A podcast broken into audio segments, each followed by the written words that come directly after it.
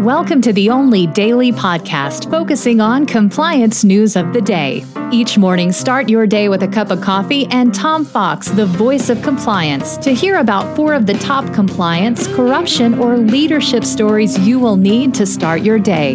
The Daily Compliance News is a production of the Compliance Podcast Network. First, a word from our sponsor.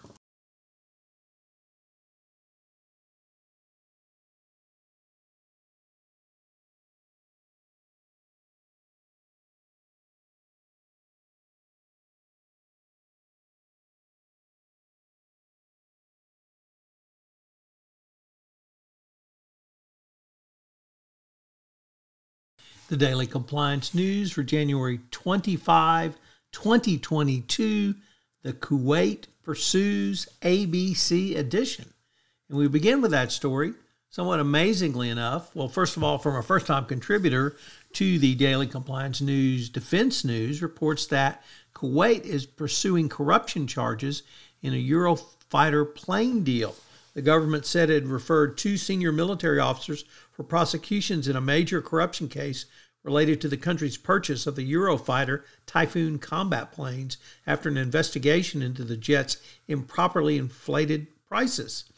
The Kuwait Anti Corruption Authority said that a major general and colonel in Kuwait's army could face prosecutions over their alleged misuse of public funds, the latest corruption case to rock the oil rich sheikdom.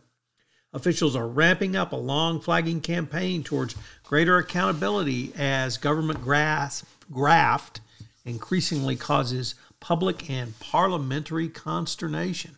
So we have a um, Gulf uh, country uh, pursuing corruption charges. That's certainly worthy of the daily compliance news. Next up from Reuters, Latham and Watkins has hired two uh, senior attorneys to run their ESG effort. They hired Betty Huber and Sarah Fortt as leaders of the uh, ESG team.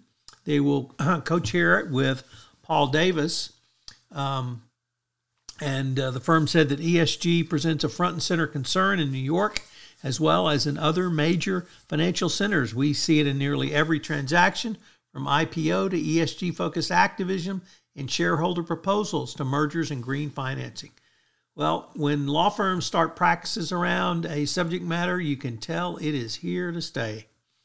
Um, next up from the New York Times, the story of James Iannazzo, uh, a customer at a smoothie shop in Fairfield, Connecticut, who, uh, after having ordered a smoothie, got into a tirade demanding to know who made the drink, and uh, he hurled a smoothie, smoothie at a worker who he called an immigrant loser before trying to barge into the employee only area.